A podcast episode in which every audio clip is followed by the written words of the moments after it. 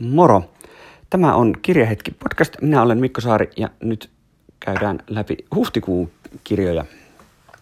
Täytyy kuitenkin aloittaa maaliskuun puolelta sen verran, että multa jäi maaliskuun kirjoista mainitsematta Niina Meron englantilainen romanssi, jonka luin maaliskuun puolella. Kummeruksen tämän vuoden julkaisuja. Tämä on tämmöinen romantiikkaa ja vähän tuota dekkaria, tämmöistä mysteeri, mysteerijuonta. Oikein mainio viihdekirja tässä tota, tämmöinen englantilaisia romantikkoja rakastava. Nora saa siskoltaan kutsun häihin Oxfordiin, missä odottaa sitten aika aatelisen sulhasperheen tämmöinen kartano ja kotiikkaa ja puutarhoja ja Oxfordi vanhat kirjat ja kaikki ihana. Mutta tässä on tämmöistä kaikenlaista jänskää ristiriitaa, koska eihän tämä Nora nyt oikeastaan halua sinne Englantiin mennä, varsinkaan siskosa häihin, koska, koska niin kuin, kun on omassa päässä se unelma siitä, minkälaista se Englannissa on, niin sitten ei välttämättä halua altistaa sitä sille, että kohtaisi todellisuuden, mitä se todellisuus on. Mutta niin se vaan on pakko mennä ja sitten päästään, päästään tosiaan tämmöiseen nyt sitten häähumuun ja mystisiin tapahtumiin ja kaikenlaista oikein hauska, viihdyttävä kirja. Tykkäsin kyllä. Jotenkin tämmöinen äh, raikas ja mukava luettava. Ei nyt mikään semmoinen niin kuin välttämättä äh, ehkä nyt mysteerikirjojen ystäville semmoinen suuri ja jännittävä aika semmoinen tavallaan ehkä tässä on kevyttä ennalta arvattavuutta ja niin edelleen, mutta hauskat puitteet, mukava kirjoja ja rakastava päähenkilö ja, ja kaikin puolin kyllä oli oikein viihdyttävä ja, ja mukava, mukava lukukokemus tämä. Mutta sitten näitä varsinaisia huhtikuun kirjoja, niin huhtikuun aloitettiin Emma Kantasen Nimi, jolla kutsutaan öisin. Niin ikään kummeruksen tämän vuoden julkaisuja. Ja tämä on vähän jossakin määrin oma elämäkerrallinen kuvaus siitä, minkälaista on suomalaisen peligraafikon elämä Kiinassa – kun, kun tota tämmöinen peli, pelialalla graafikkona työskentelevä nainen muuttaa, lähtee Roviolta, Roviolta jossa on Angry Birdsia piirrellyt, niin lähtee sitten Kiinaan tekemään Candy Crush-kopiota kiinalaisessa pelifirmassa. Ja koko sitten tämä kulttuurishokki, mitä siihen Kiinaan muuttamiseen liittyy. Ja sitten tässä on myös bonustwistinä se, että tämä kyseinen peligraafikko on lesbo ja sitten eh, sukeltaa tämmöisiin Pekingin, Pekingin lesbopiireihin, missä on sitten, sitten kanssa omat paikalliset erikoisuutensa, joita, joita suomalainen ei, ei aivan tajua. Et kaikin puolin kyllä varsin, varsin jännittävä, kiinnostava kirja kuvaa kyllä sellaista maailmaa, mistä en aikaisemmin tiennyt mitään. Tämä oli kiinnostava, kiinnostava oikeastaan molemmin puolin, että, että, että kiinnostavaa tämä, tämä peliteollisuus Kiinassa ja sitten, sitten nämä lesbopiiritkin oli ihan, ihan mielenkiintoinen puoli tässä. Että kaikin puolin kyllä aika jänskä kirja. Mutta tosiaan jään, jään miettimään, että kuinka paljon tästä nyt sitten on, on sitten niin kuin totta ja kuinka paljon fiktiota koska, koska Emma Kantanen on, on Roviolla Angry Birdsin parissa työskennellyt pelikuvittaja, joka on ollut Kiinassa pelifirmassa töissä, joten kyllä tässä niin kuin vankat omat kokemukset ainakin on taustalla.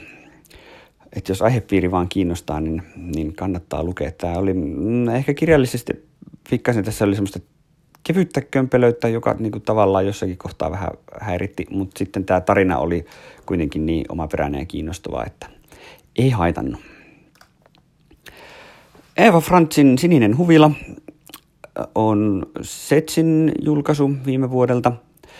Ulla Lempisen suomennos alun perin ruotsiksi ilmestynyt Blåvillan nimellä. Ja tätähän nyt ostin tämän pokkarina vitosella. Tätä myytiin alennuksella, kun Eva Franz sai nyt sitten tästä jatko-osasta jatko-osastaan sitten, sitten tuli tuota mainetta ja kunniaa. Kahdeksas neito.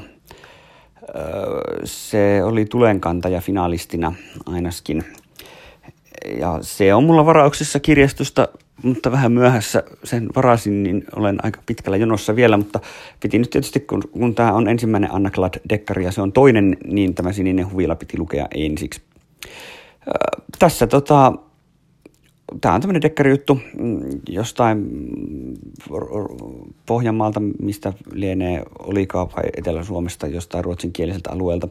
Kuitenkin pikkukaupungissa on semmoinen blokkaaja, lifestyle-blokkaaja, joka pitää supersuosittua blogia ja sitten löytyy, löytyy sitten yksi päivä kotoonsa vakavasti loukkaantuneena ja sitten ruvetaan setvimään, että kuka tämä nyt on syypää, kun, kun bloginkin kommenteissa on sitten aika tämmöisiä hengenvaarallisia uhkauksia. Ja sitten käy ilmi, että, että siellä lifestyle-blogin kulissien takana onkin, onkin vähän niin kuin parisuhdetta ja näin päin pois kriisissä. Ja luonnollisesti tämä pääosa Anna Glad poliisi on, on omakin elämä on solmussa ja parisuhde jumittaa ja näin päin pois, kuten genreen kuuluu ihan kelpo, kelpo dekkari, jännäri, tykkäsin ihan, ihan kyllä. Aion, aion edelleen lukea, lukea sen seuraavan osan tätä sarjaa. Tämä oli oikein, oikein viihdyttävää, kevyttä viihdekirjallisuutta, mutta toimii ihan, ihan riittävän hyvin. Anu Silverbergin Luontopakastimessa on essee kokoelma teokselta 2011. Ei ole kauheasti vanhentunut. Tämä on on tota, tuntuu oikeastaan hyvinkin ajankohtaiselta tällä hetkellä. Silverberg esimerkiksi antaa keskustapuolueen kuulla kunniansa moneen kertaan. Ja ihan hauska ajatus, että mitenköhän Silverberg niin kuin tänä päivänä Sipilän keskustaa kommentoisi, jos jo vanha se aikaa asenne on ollut äärimmäisen hapa. Mutta tässä käsitellään ateismia ja eläinten oikeuksia ja kaikkea tämmöistä ihmiselämän eri osa-alueita ja, ja, ja sävy on paikkapaikoin varsin viiltävä ja Silverperillä on kyllä sana hallussa. Tykkäsin kyllä oikein kovasti. Tässä oli, tässä oli hyvää asennetta ja, ja hyviä ajatuksia ja tämä on tosiaan edelleen, edelleen erinomaisen ajankohtainen. Suosittelen kyllä. Lämpimästi kannattaa lukea. Unohtamisen taito. Mm, Alice Jeniterin kirja, Otavan julkaisuja tältä vuodelta, alun perin ilmestynyt 2017 ranskaksi. Tän on suomentanut Taina Helkamo. Ja tämä on historiaa. Tää, mitäs tiedätte Ranskan ja Algerian välisestä historiasta?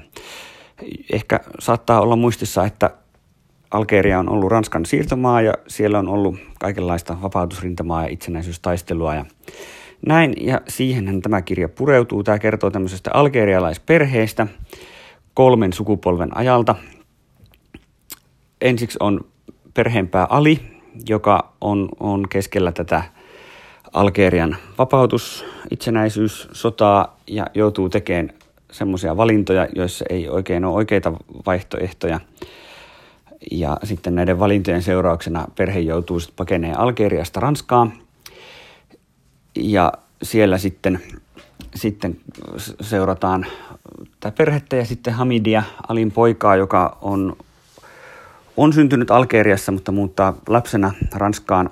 Ja sitten kolmas taho on sitten Hamidin Ranskassa syntynyt tytär Naima, joka sitten on tavallaan tässä kehyksenä ja joutuu, joutuu pohtimaan omaa suhdettaan Algeriaan ja, ja sitten taas niin kuin joutuu törmään tähän isänsä Hamidin suhteeseen Algeriaan, joka on aika, aika vaikea ja perustuu vahvaan kieltämiseen ja unohtamiseen ja sitten sitä isä, isoisäänkin siinä sitten muistellaan. Ja, tämä oli aika hieno kirja, mä tykkäsin tästä kyllä. Tämä on ihan osuva sikälikin, että tässä tosi hienosti tulee ilmi tämä, että jos on tämmöinen sisällissota tai, tai itsenäisyystaistelu, niin se ei aina se oikean puolen valitseminen ole kovin yksinkertainen juttu. Ja, ja, ja sitten tässä pohditaan myös tietysti maahanmuuttoa ja maahanmuuttajien vaikeuksia sopeutua ja sitten terrori-iskujen vaikutusta maahanmuuttajiin ja näin, että, että just nämä Naiman perhekin on aika tämmöistä niin kuin arabin näköistä porukkaa, mutta, mutta esimerkiksi he ei ole muslimeja, he on, he on ateisteja. Niin sitten niin kuin vähän, että koska näytät arabilta ja näytät muslimilta, niin oot ikään kuin vastuussa kaikkien muslimien teoista, vaikka et itse asiassa olekaan muslimi, etkä varsinaisesti edes arabi. Äh, niin se ei ole ihan yksinkertaista. Tässä oli aika hienosti kyllä niin kuin tätä historiaa ja tuli hyvä rautaisannos siitä, mitä Ranskan ja Algerian välillä on, on tapahtunut. Kaikin puolin varsin hyvin tehty kirja. Ei ihme, että tämä on Ranskassa kerännyt palkintoja. Kim Toon Ru on kummeruksen tämän vuoden julkaisuja, ilmestynyt alun perin 2009. Äh, ranskaksi, vissiin Kanadassa, suomentanut Maria Luoma.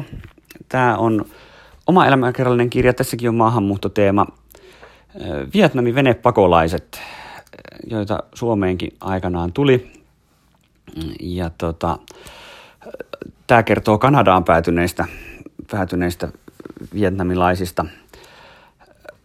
Pompitaan ajassa edestakaisin. Välillä kerrotaan elämästä Kanadassa, välillä elämästä Vietnamissa ennen pakolaisuutta ja sitten, sitten myöhemmin taas vierailulla Vietnamissa. Tässä oli, tämä oli aika tämmöinen runollinen, lyhyitä, lyhyitä kappaleita, ja, jotka on niin semmoisia välähdyksiä eri puolilta. Tässä on, jos tuossa unohtamisen taidossa oli vaikeuksia sopeutua tähän uuteen kotimaahan, niin tässä taas ollaan kyllä hyvin tyytyväisinä siellä Kanadassa.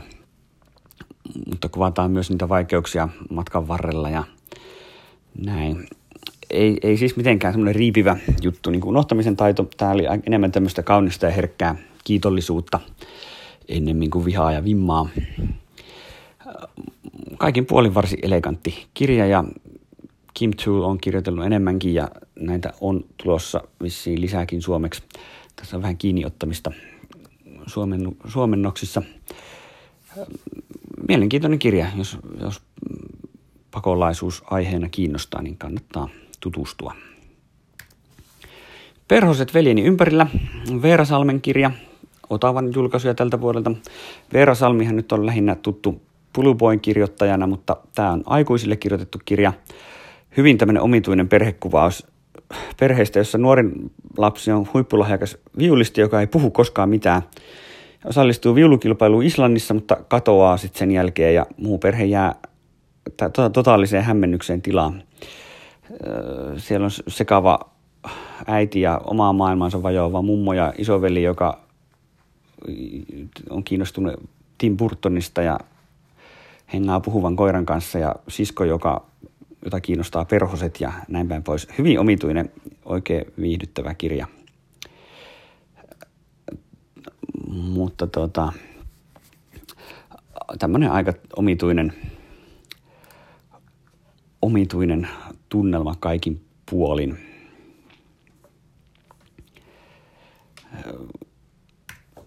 Ehkä Esther, Katja Petrovskajan kirja – Ähm, Tämä on Keltaisen kirjaston kirjoja, ilmestynyt 2015, alun perin 2014 ja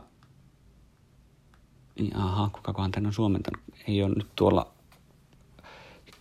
Goodreadsissa asiallisesti suomentaja merkattu. Mutta tässä kuitenkin käydään läpi, läpi juutalaista puolalaista, ukrainalaista, neuvostoliittolaista ja vähän saksalaistakin sukuhistoriaa, eli toisen maailmansodan jälkiä yhden hyvin värikkään suvun värikkäistä vaiheista, palasista pikkuhiljaa koostuva kertomus siitä, miten tämmöinen ukrainalaispuolalainen suku, jossa sitten, että mitenkä se on, se on sitten toisen maailmansodan pyörteissä mennyt. Tämä oli hyvin, hyvin kyllä mielenkiintoinen, vähän hajanainen, vähän sille poukkoili paikasta toiseen, mutta aika hieno kyllä holokausti kuvaus tämäkin juutalaisen suvun tarina ja just paljon, paljon kertomusta siitä, että miten sitä tarinaa sitten perattiin auki jälkeenpäin, kun ihmiset on unohtunut ja ei muista enää ja näin päin pois. Aika hieno tämmöinen sekaavan prosessin kuvaus. Makien syvempi sävy, V.E. Schwabin kirja, Mika Kivimäen suomennos. Kariston julkaisu 2019, ilmestynyt alun perin 2015, aloittaa tämmöisen magian sävyt trilogian. Aika kokonainen teos sinänsä, että voi kyllä lukea, ei jää pahasti kesken. Jatko on tulossa, mutta saa nähdä kauanko sitä joutuu oottelemaan. Tämä sijoittuu maailmaan, jossa on kolme rinnakkaista Lontoota. On harmaa Lontoa, joka on vähän semmoinen likainen, ahdas ja epämiellyttävä ja täynnä äh, ankeutta eikä lainkaan magiaa. Sitten on punainen Lontoo, jossa on, joka on täynnä elämää ja taikuutta ja sitten valkoinen Lontoo, joka on hyvin ankara paikka, jossa taikuus on niukkaa ja harvojen hallussa ja valtaistuimella istuu se, joka on viimeksi sieltä edellisen hallitsijan tappanut. Ihmiset ei pysty liikkumaan näiden maailmojen välillä, paitsi tämmöinen tämä kirjan päähenkilö Kel on yksi viimeisiä ihmisiä, joka pystyy, pystyy matkustamaan maailmasta toiseen ja hän sitten juoksee hallitsijoiden asioilla ja, ja myös vähän omaa tämmöistä salakuljetusta harjoittaa ja törmää sitten harmaassa Lontoossa semmoiseen varkaaseen, joka ryöstää, ryöstää kelliltä esineen, joka on hyvin vaarallinen ja johtaa monenlaisiin vaikeuksiin sitten. Oikein jännittävä, vauhdikas seikkailu. Tykkäsin kyllä hyvää fantasiakirjallisuutta. Tämä upposi meillä kyllä äh, koko perheelle varsin hyvin itse asiassa. Et, et, suosittelen kyllä, tämä oli oikein viihdyttävä, vähän tämmöinen, vähän omintakeinen fantasiakirja, ei ihan, ihan tavallisinta tavaraa ja oikein mielenkiintoista maailmanrakennusta taustalla, että jatko-osistakin on varmasti löytyy kyllä, kyllä paljon kaikkea kiinnostavaa. Odotan mielenkiinnolla jatkoa tälle ja katsotaan mitä V.E. Schwab muuta kirjoittaa myös. Sari Vekroftin Sofronios oli aurinkokustannuksen julkaisu 2014. Tämmöistä historiallista fiktiota kertoo, äh, kertoo tämmöisestä kreikkalaisesta nuoresta miehestä, joka joutuu, joutuu orvoksi ja sitten päätyy, päätyy meri, merimieheksi ja orjaksi ja näin. Ja tota, tämä oli mulle kevyt ylläri. Odotin saavani ihan tämmöistä historiallista fiktiota, mutta sitten paljastuikin, että tämä olikin aika kristillinen, kristillinen kirja. Ei, ei nyt varsinaisesti kauhean saarnaava, mutta, mutta tota, melko uskovaisia sanankäänteitä kyllä. Et, että en nyt varsinaisesti suosittele kyllä historiallisen fiktion ystäville. Tämä oli nyt tämmöinen, kyllä mä tämän luin kokonaan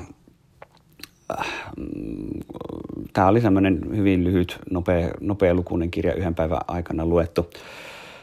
Mutta tota, joo, jos on kovin uskonnollinen ihminen ja äh, semmoisesta näkökulmasta tarkastelee asioita, niin tämä voi olla ihan, ihan lukemisen arvoinen, mutta muuten, muuten ehkä kannattaa jättää väliin. Sergio Ramirezin Anteeksi anto ja unohdus ja muita novelleja on Aviadorin tämän vuoden julkaisu.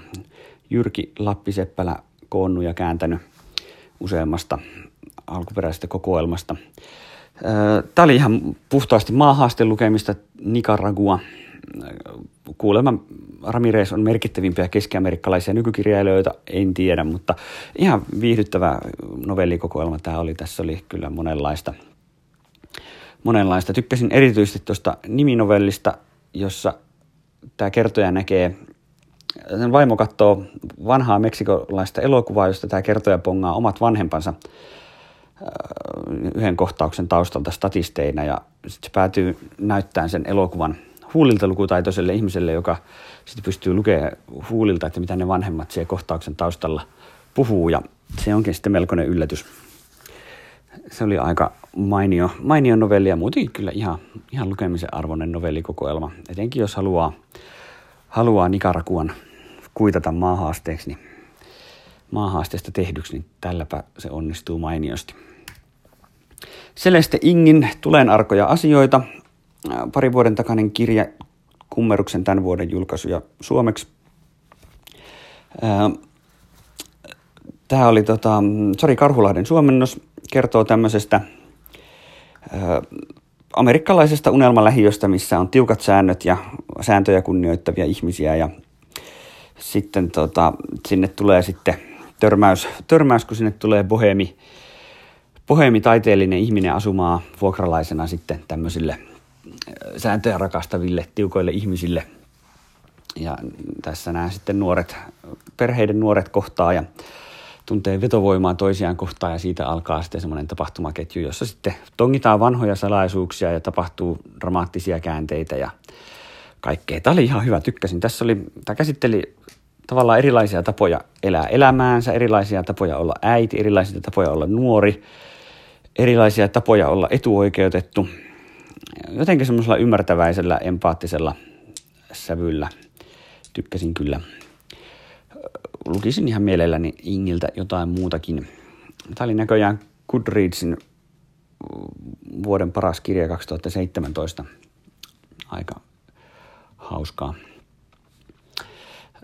Mutta joo, ihan tota, suosittelen kyllä tämmöistä jännäriä ja actionia kaipaaville. Sitten kuukauden viimeinen kirja oli Paula Biganin Älä astu sieluuni kengät jalassa. Aviadorin julkaisu 2017, alun perin ilmestynyt 2013 luntataanpa suomentaja, sekin puuttuu Goodreadsista, näköjään pääsee tekemään kirjastohoitohommaa tässä seuraavaksi. Suomentanut Einari Aaltonen. Tämä kertoo romaneista. Tämä sijoittuu Saksaa, Saksaan kuin Ranskaan. Natsimiehitettyyn Ranskaan 40-luvulla ja siellä sitten tämmöinen romaniperhe joutuu internoiduksi ranskalaiselle leirille – ja siellä sitten on tietysti romaneilla, jotka on tottunut vaeltaa ja ole vapaita, niin on pikkasen vaikeita, vaikeita olla siellä sitten vangittuna, kun oma elämäntapa viedään pois ja näin. Ei tämä nyt ihan semmoinen kamalin keskitysleirikuvaus ole. Tämä ranskalainen internointileiri on vähän eri juttu kuin saksalainen tuhoamisleiri. Mutta tota, aika rankkaa kuitenkin ja mutta ihan, ihan asiallista asiallista, että, että romanien vaiheita toisessa maailmansodassa käsitellään myös. Se on semmoinen aihe, mistä mä en ole ainakaan lukenut aikaisemmin yhtään mitään. Niin tämä oli sillä oikein, oikein virkistävä ja lämmöllä ja rakkaudella tehty kirja selvästikin. Tämmöinen oli mun huhtikuuni lukemisen kannalta ei huono kuukausi ollenkaan.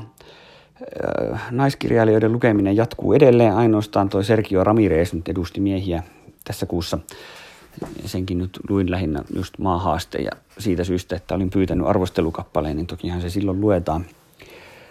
Mutta saa nähdä toukokuussa, jatketaan ainakin Elisabeth Strautin ja äh, Karen Joy Fowlerin merkeissä.